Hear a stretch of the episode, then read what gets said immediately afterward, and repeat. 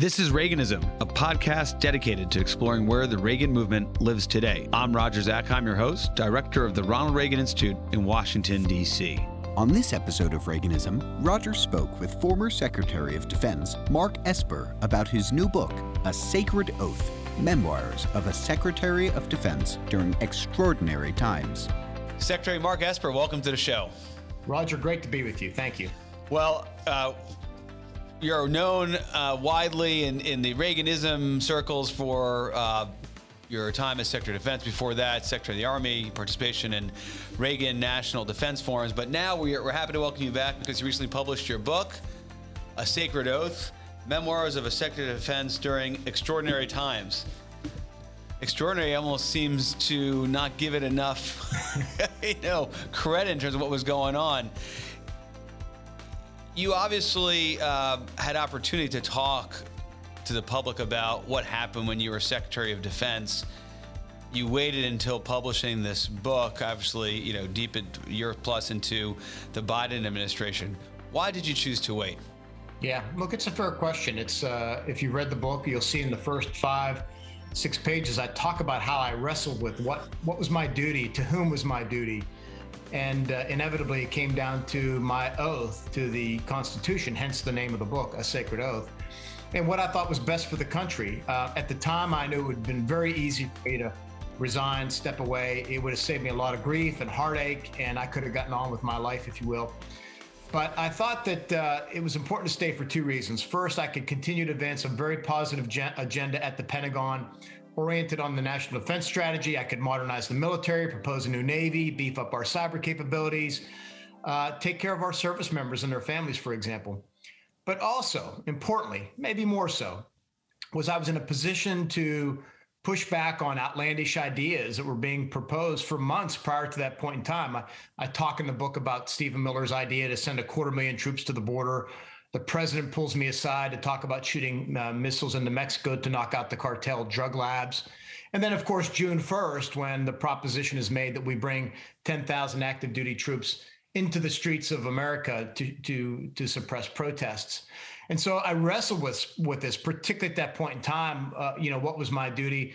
I consulted my wife, friends, my predecessors from both parties, General Colin Powell, and to a person, I said, "Look, you got to stay and, and, and do this. You got to you got to keep things on track and do the right thing. And that's where I ended up with. And those who criticize me, I say, look, if you if you don't like the last two months of the Trump administration after I was fired, think about if you had that crew running the Pentagon for eight months, and what would that have been like? So, look, I uh, I wrestled with it at the time, but I'll tell you, after I left office, and certainly now, I feel all the all the more confident that was the right decision to do for me to stay, because I think it was the best thing for the country. Yeah, and and and that's clearing out throughout the book in terms of you are constantly wrestling with the contributions you're making and and and commitment to that oath, uh, which of course is throughout uh, your reflections on your time. But in terms of writing the book, you know, you have the John Bolton approach, which is you know you leave the position and the memoir comes out, you know, almost feels like the day after. Uh, others who uh, let's take Secretary Pompeo, for example, who has not written his memoir that I'm aware of. And I don't even think one's in the works. Um, in terms of timing, why now, not later, not a year earlier? Well, I'm, I, of course, I'm just the next in a long line of uh, former secretaries of defense who have written books, so it's not unusual. Uh, from both parties, we've written books, and I think it's important to give the American people that transparency about their government, about their defense department, about the military. After all, it's their history, it's our history. They need to know it, learn from it, and think about it the next time they go to the polls or they they think about the United States military. Uh, look, I obviously was fired November 9th after the election, which is different than some of the other folks you mentioned. Um, I began writing within 30 days or so. I finished the book in four months. Uh, I sent it to uh, DOD in May of 2021. So, five months after I left office, four months, three months after uh, President Trump left office. I sent it to the Pentagon for review. It took until October, six, seven months later, to get initial feedback. And they then told me they had redacted pages, paragraphs, sentences from over 60 pages or so of text. Uh, important stories too, such as the Mexico uh, uh, missile story. And none of that was classified. Uh, I still assert to this day that none of it was classified. And And um, while I still didn't get complete relief then, I had to take them to court, which took another four months. And at the end of the day, I got nearly everything um, uh, undone. I was going to ask you about that because you came to the Reagan National Defense Forum in December, and uh, I guess shared then that you had to sue the agency that uh, you know, you have obviously led as, as secretary because of uh, the redactions and their claiming their claim that there was classified information. As you read the book now, uh, there are only a couple of places where you have language excised. Uh, how do you feel about that? Do you do you are you comfortable with where you landed, or is you're still pushing to get this information uh, included? Well, even the stuff that remains redacted in the book at this point, which is just a few sentences, I kept it in there just to make a point that I think it's unnecessary. None of that's classified.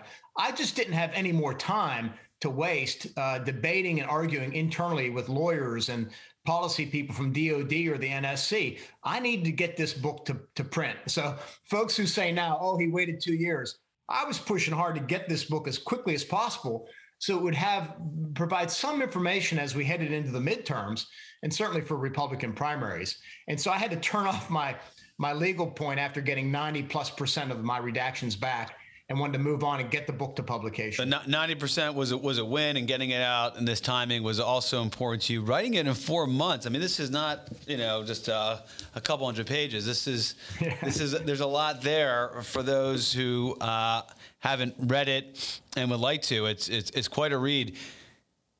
Secretary Esper, writing it in four months was it cathartic? Did you discover something um, about yourself, about what happened?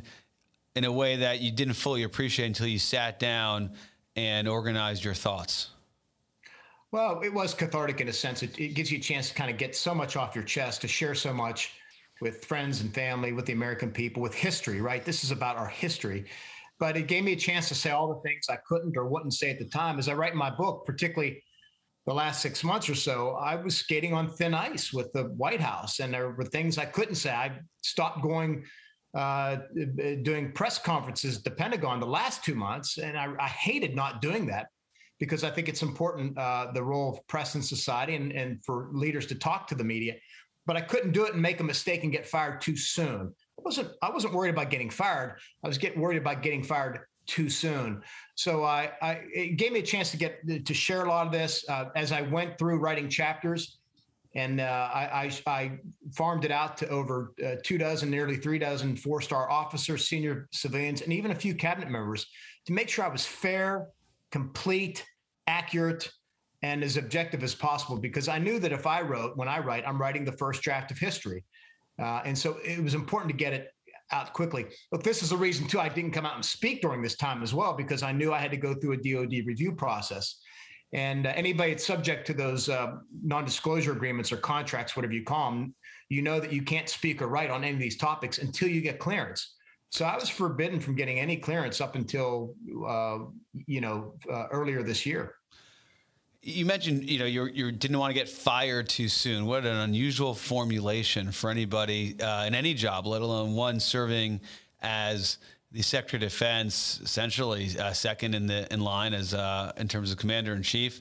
Uh, you report for Title 10 U.S. Code directly to the President of the United States, who makes who serves as the Commander in Chief. For our listeners and viewers, explain what you mean that you were concerned about being fired too soon. It was like this is inevitable, but I got to hold on up until a certain point, the election, maybe until the end of the administration. Explain that, Mark you don't mind. So after after the events of June first, uh, I realized, and, and so does General Milley, we need to recalibrate our political antennae, and uh, because the president is now 110 percent focused on his reelection.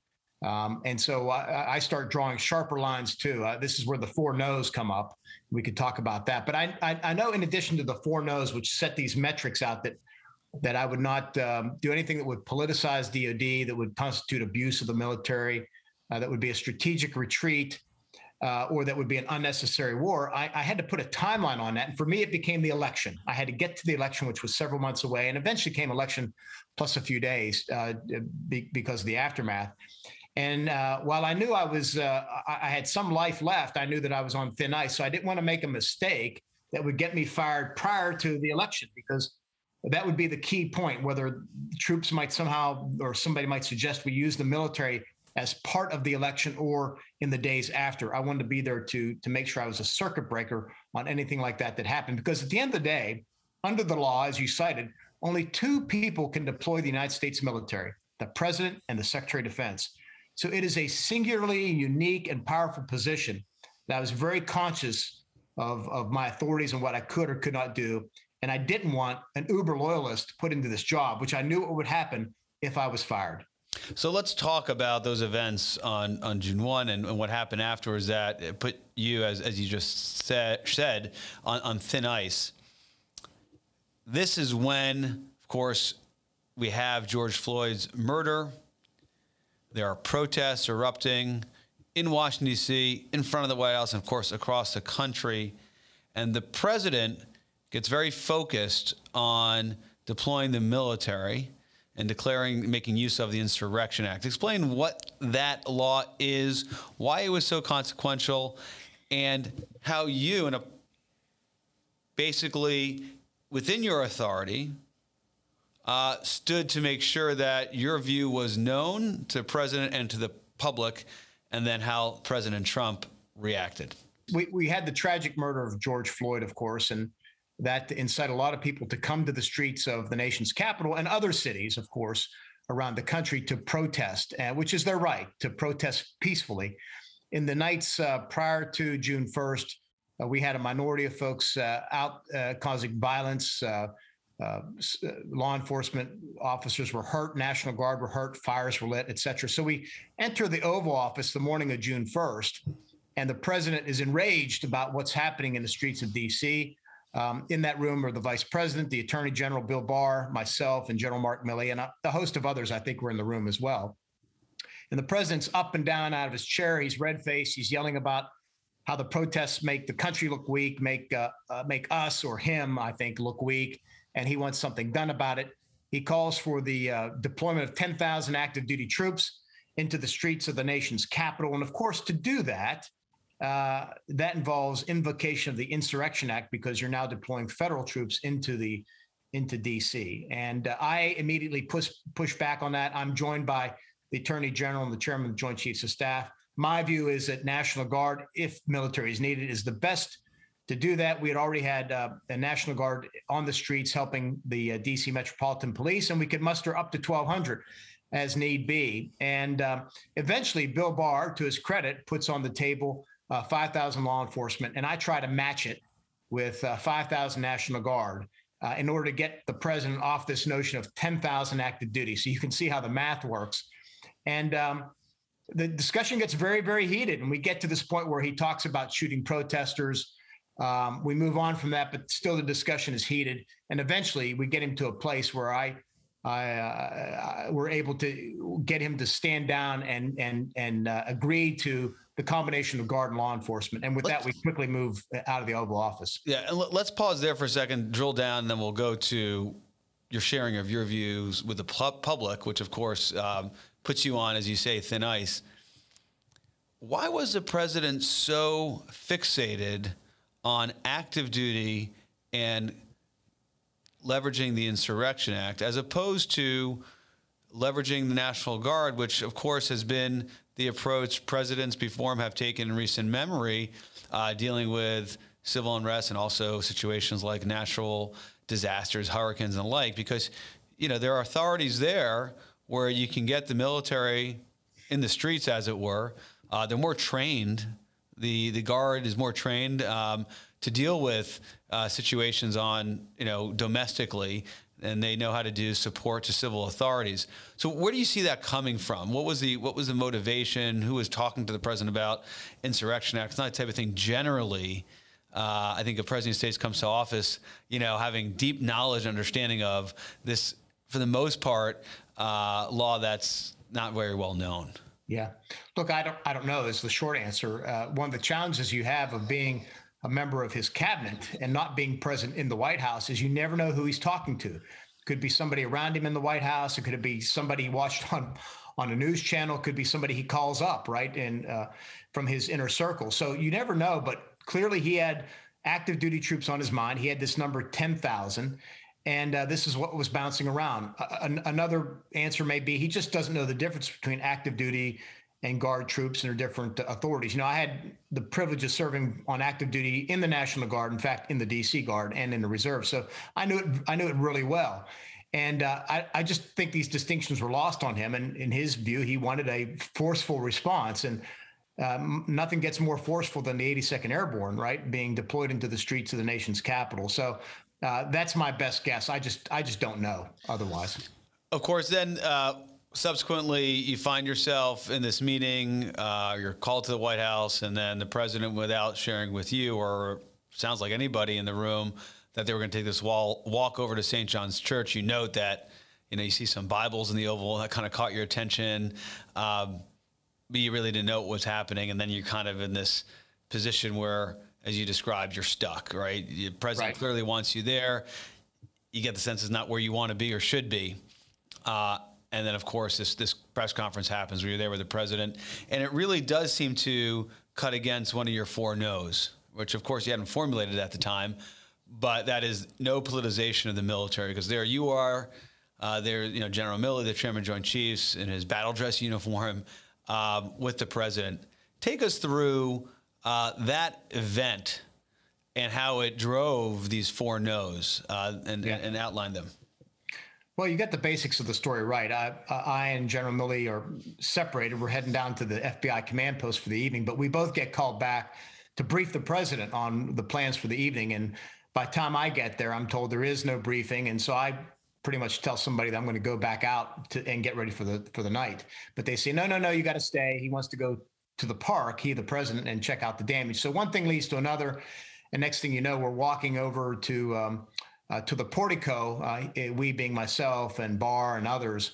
Uh, to meet the president, we get there. I say, "Mr. President, where are we going? Uh, you know, what are we doing?" There, I, I get no answer. He steps out we walk down a gravel gravel path, and as we round the corner, exiting the White House grounds and into Lafayette Park, you could see the throng of reporters there taking pictures and walking backwards. And we we knew right then that we had been duped. We being General Milley and I myself and.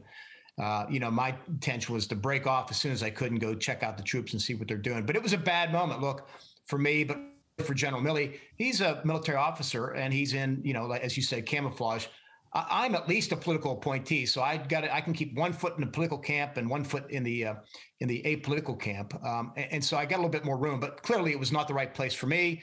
Uh, I had said from day one and repeated it throughout my tenure that DoD needed to remain apolitical, and here we found ourselves at the wrong place at the wrong time, in in the wrong setting. And eventually, you know, there's the photograph and everything else, and I came out uh, within 24 hours, sent a memo out to the entire force the next day saying that we had to remain apolitical, that we had a duty to support civil authorities, to uh, respect Americans' rights to protest and uh, do so peacefully, et cetera, and tried to reset the tone. And then General Milley uh, made a video speech two weeks later or, say, or so doing the same.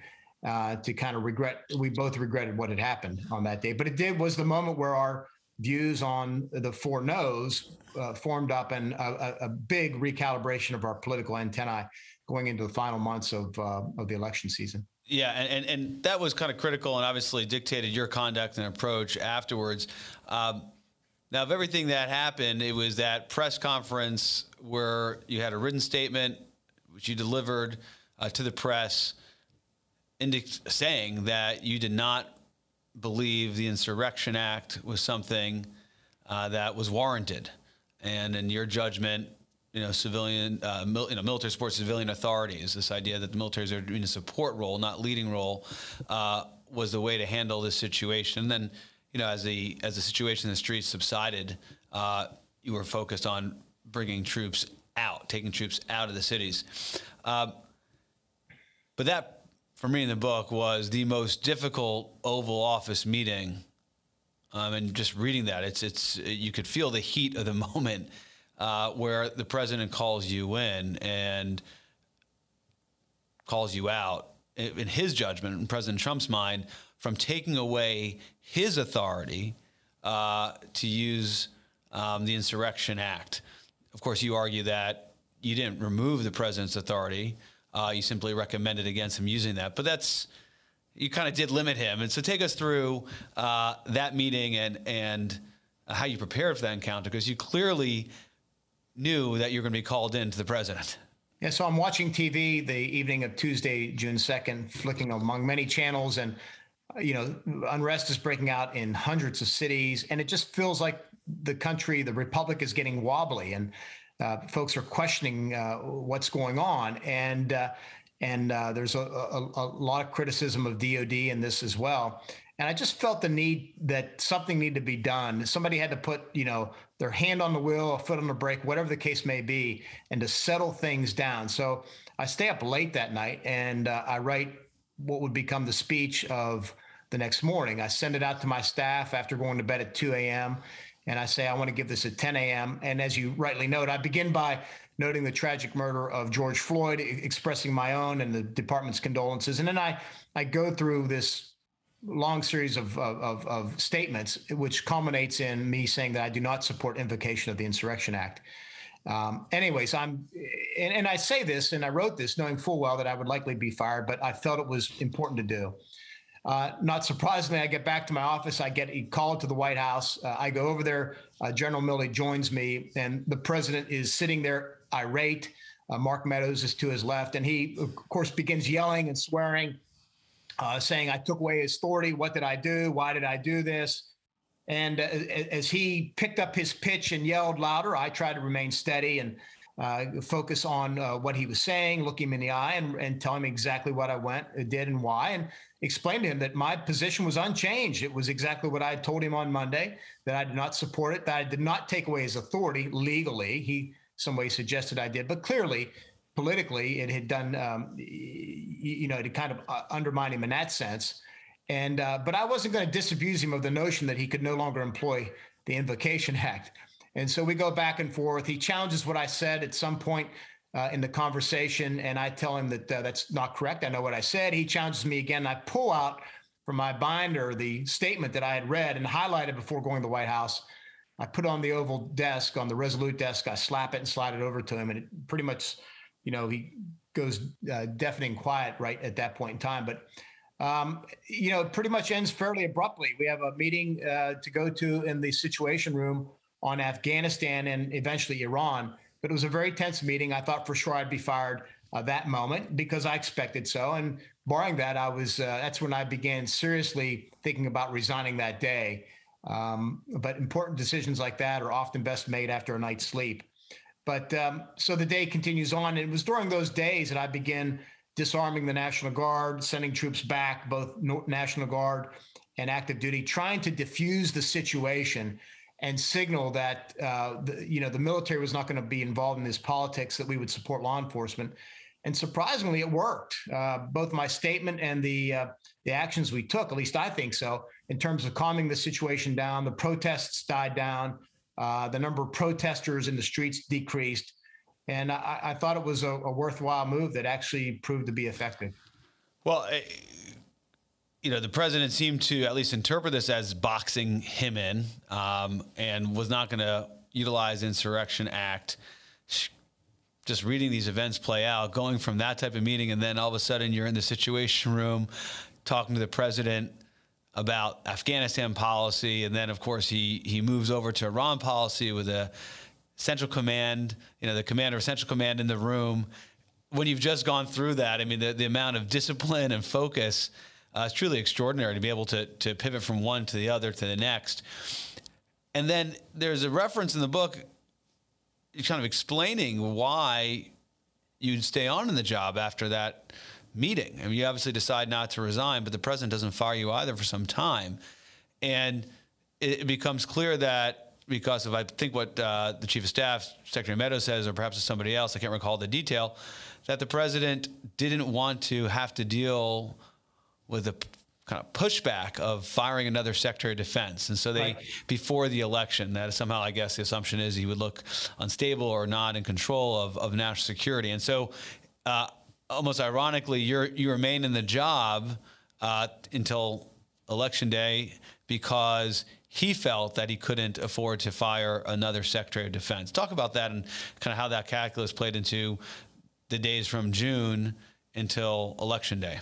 No, that's right. I, I read about this extensively. That I thought I'd be fired that day, but then I realized through friends on the inside that uh, the campaign staff at least doesn't want to see me fired for the reasons you mentioned. It would really undermine his electoral chances. So I realize that that that uh, that I have leverage, but I also realize that I'm on thin ice, and so that's where, I, I, as I said, um, I I was. Uh, okay with being fired, but I didn't want to be fired too early. Particularly, as you say, I go from this meeting in the Oval Office, uh, very heated, to this Situation Room meeting, and at the by the end of the meeting in the Situation Room, the president is once again seems to be entertaining the notion of conducting strikes on Iran, which I thought was unwarranted and would really be disastrous in terms of getting us involved in a, a conflict uh, in in the Middle East for which we were not set yet, or kind of informed our allies, whatever the case may be. It just didn't make sense. So all these things kind of play into my decision not to resign on the spot,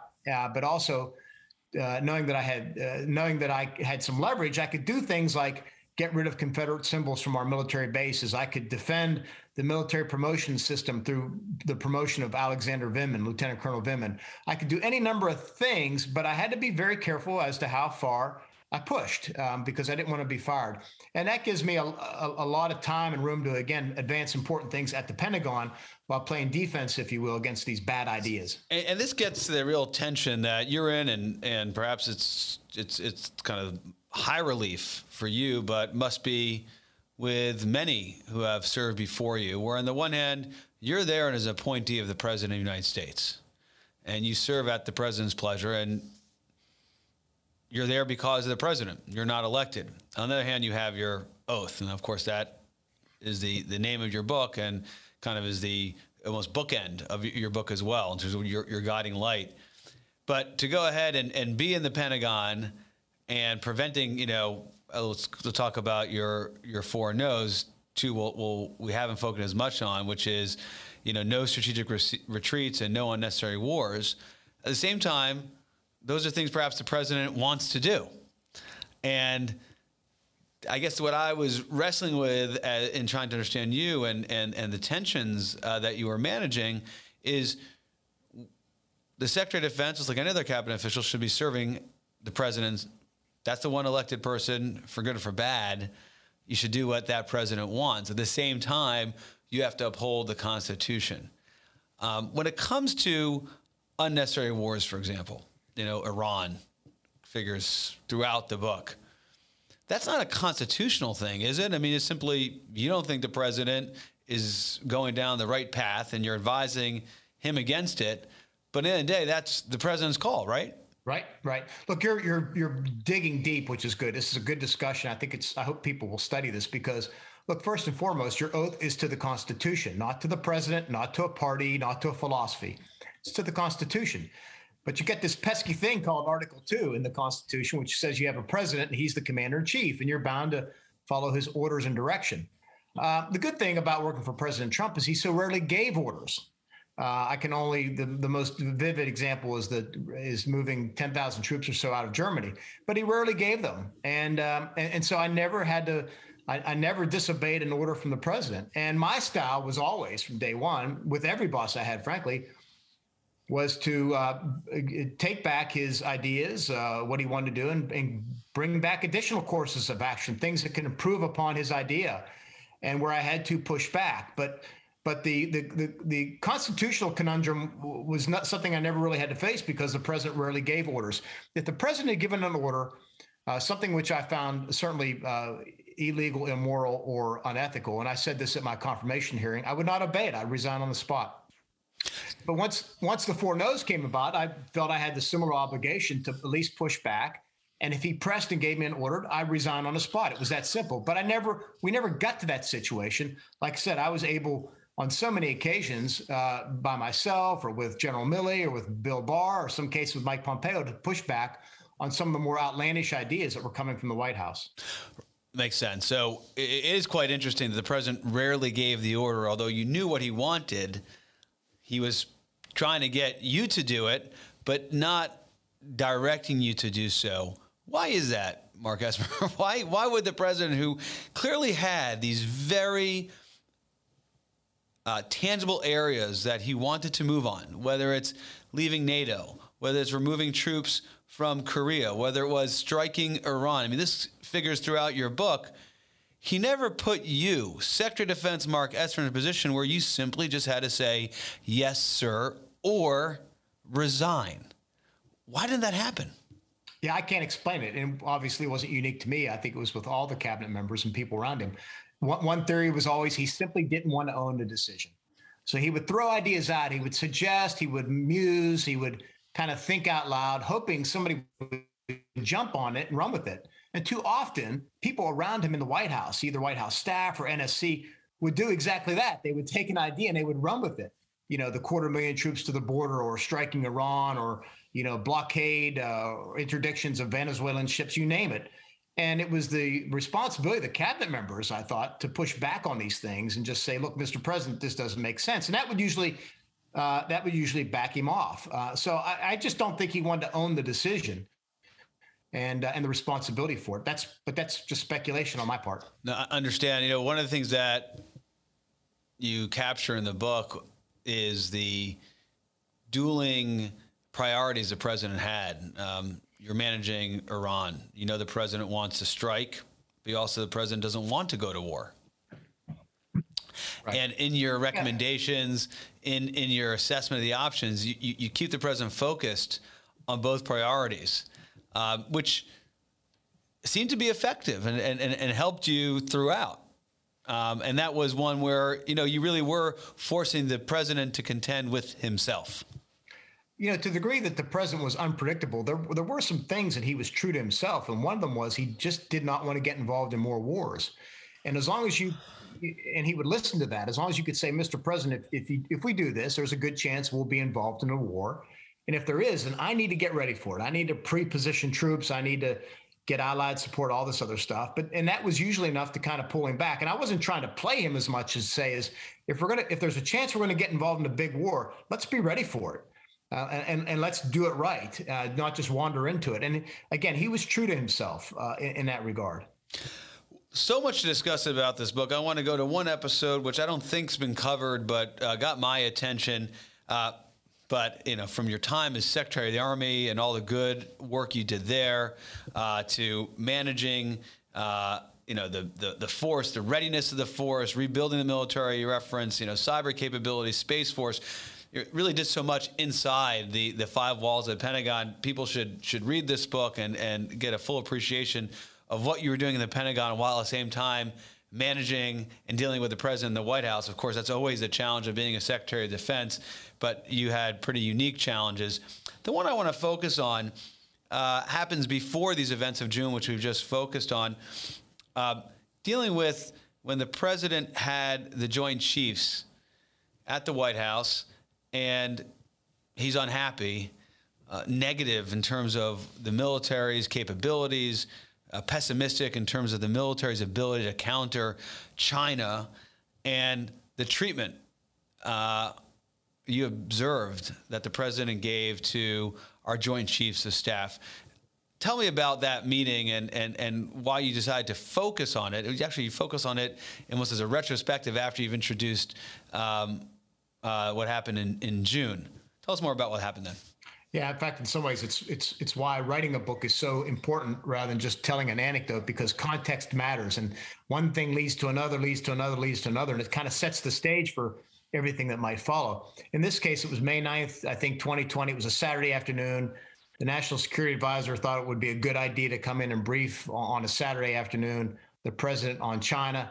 Uh, I thought it would be good to brief the president on China as well, but again, I was uncomfortable with how he might react with the with the Joint Chiefs, uh, and I was very concerned that it might play out the way he it did. But anyways, we're sitting in the um, in the cabinet room uh, waiting for him to come in, and he comes in, and you could clearly tell that he was upset about something. We sit down, and very soon thereafter, again, he's he's ranting and raging about. Um, he's not yelling, but he's you know a, a high pitch or high level of volume, complaining about the Navy. The Navy looks ugly. The you know Germany's ripping us off with NATO. The the great United States military can't beat Afghanistan. How how do you think you can beat beat uh, the Chinese? And this kind of goes on for ten minutes or so. And you know, here I am at different points trying to interject and push back, or trying to get him off the soundtrack to, to focus on what the Joint Chiefs had to say, and just with no luck. Milley tries as well. Neither of us have much luck, and I just thought it was just a very bad moment for him and for the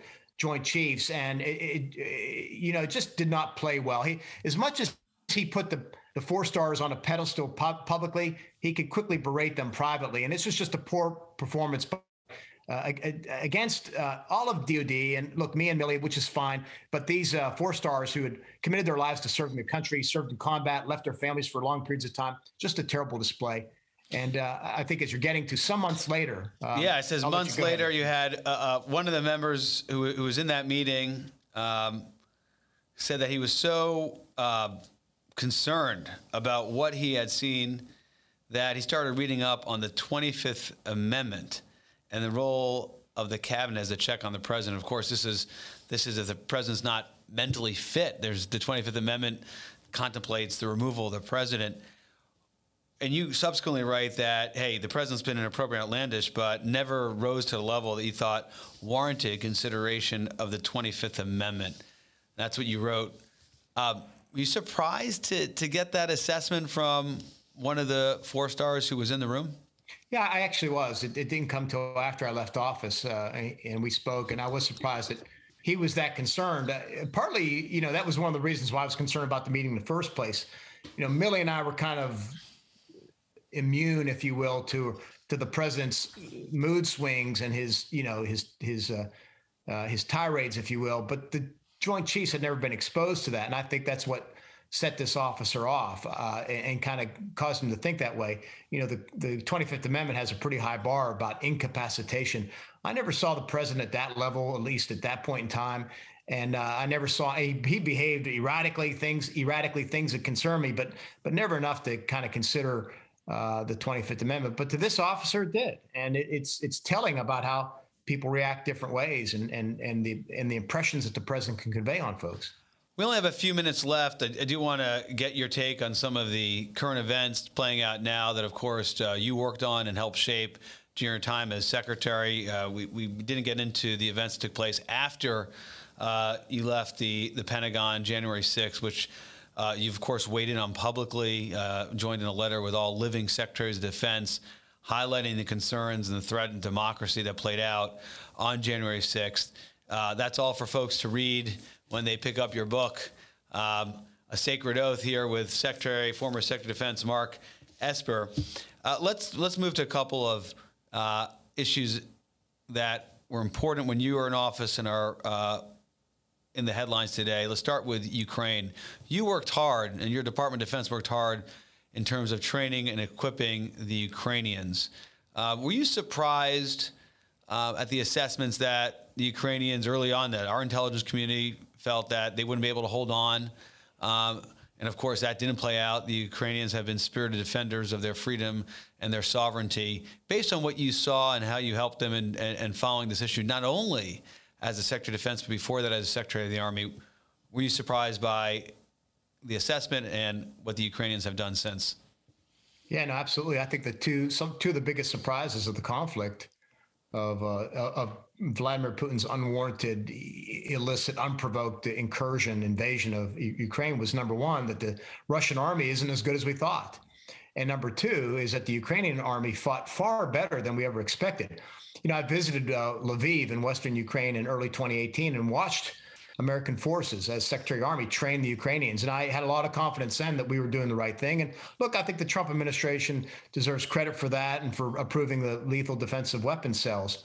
Uh, but no, I look. Uh, it, it, comes down to leadership and and bravery and willingness to fight in warfare. And I think the Ukrainians are showing all three. And I said from day one that it was a strategic failure by Vladimir Putin because he unified NATO, he pushed the Ukrainians more in our in our orbit, and he managed to deploy more uh, NATO troops onto his flank. And look what's happening now. We got uh, two new countries uh, Finland and Sweden uh, applying for admission to NATO. Let's talk about that because you found yourself in the heart of this discussion with the president of the United States.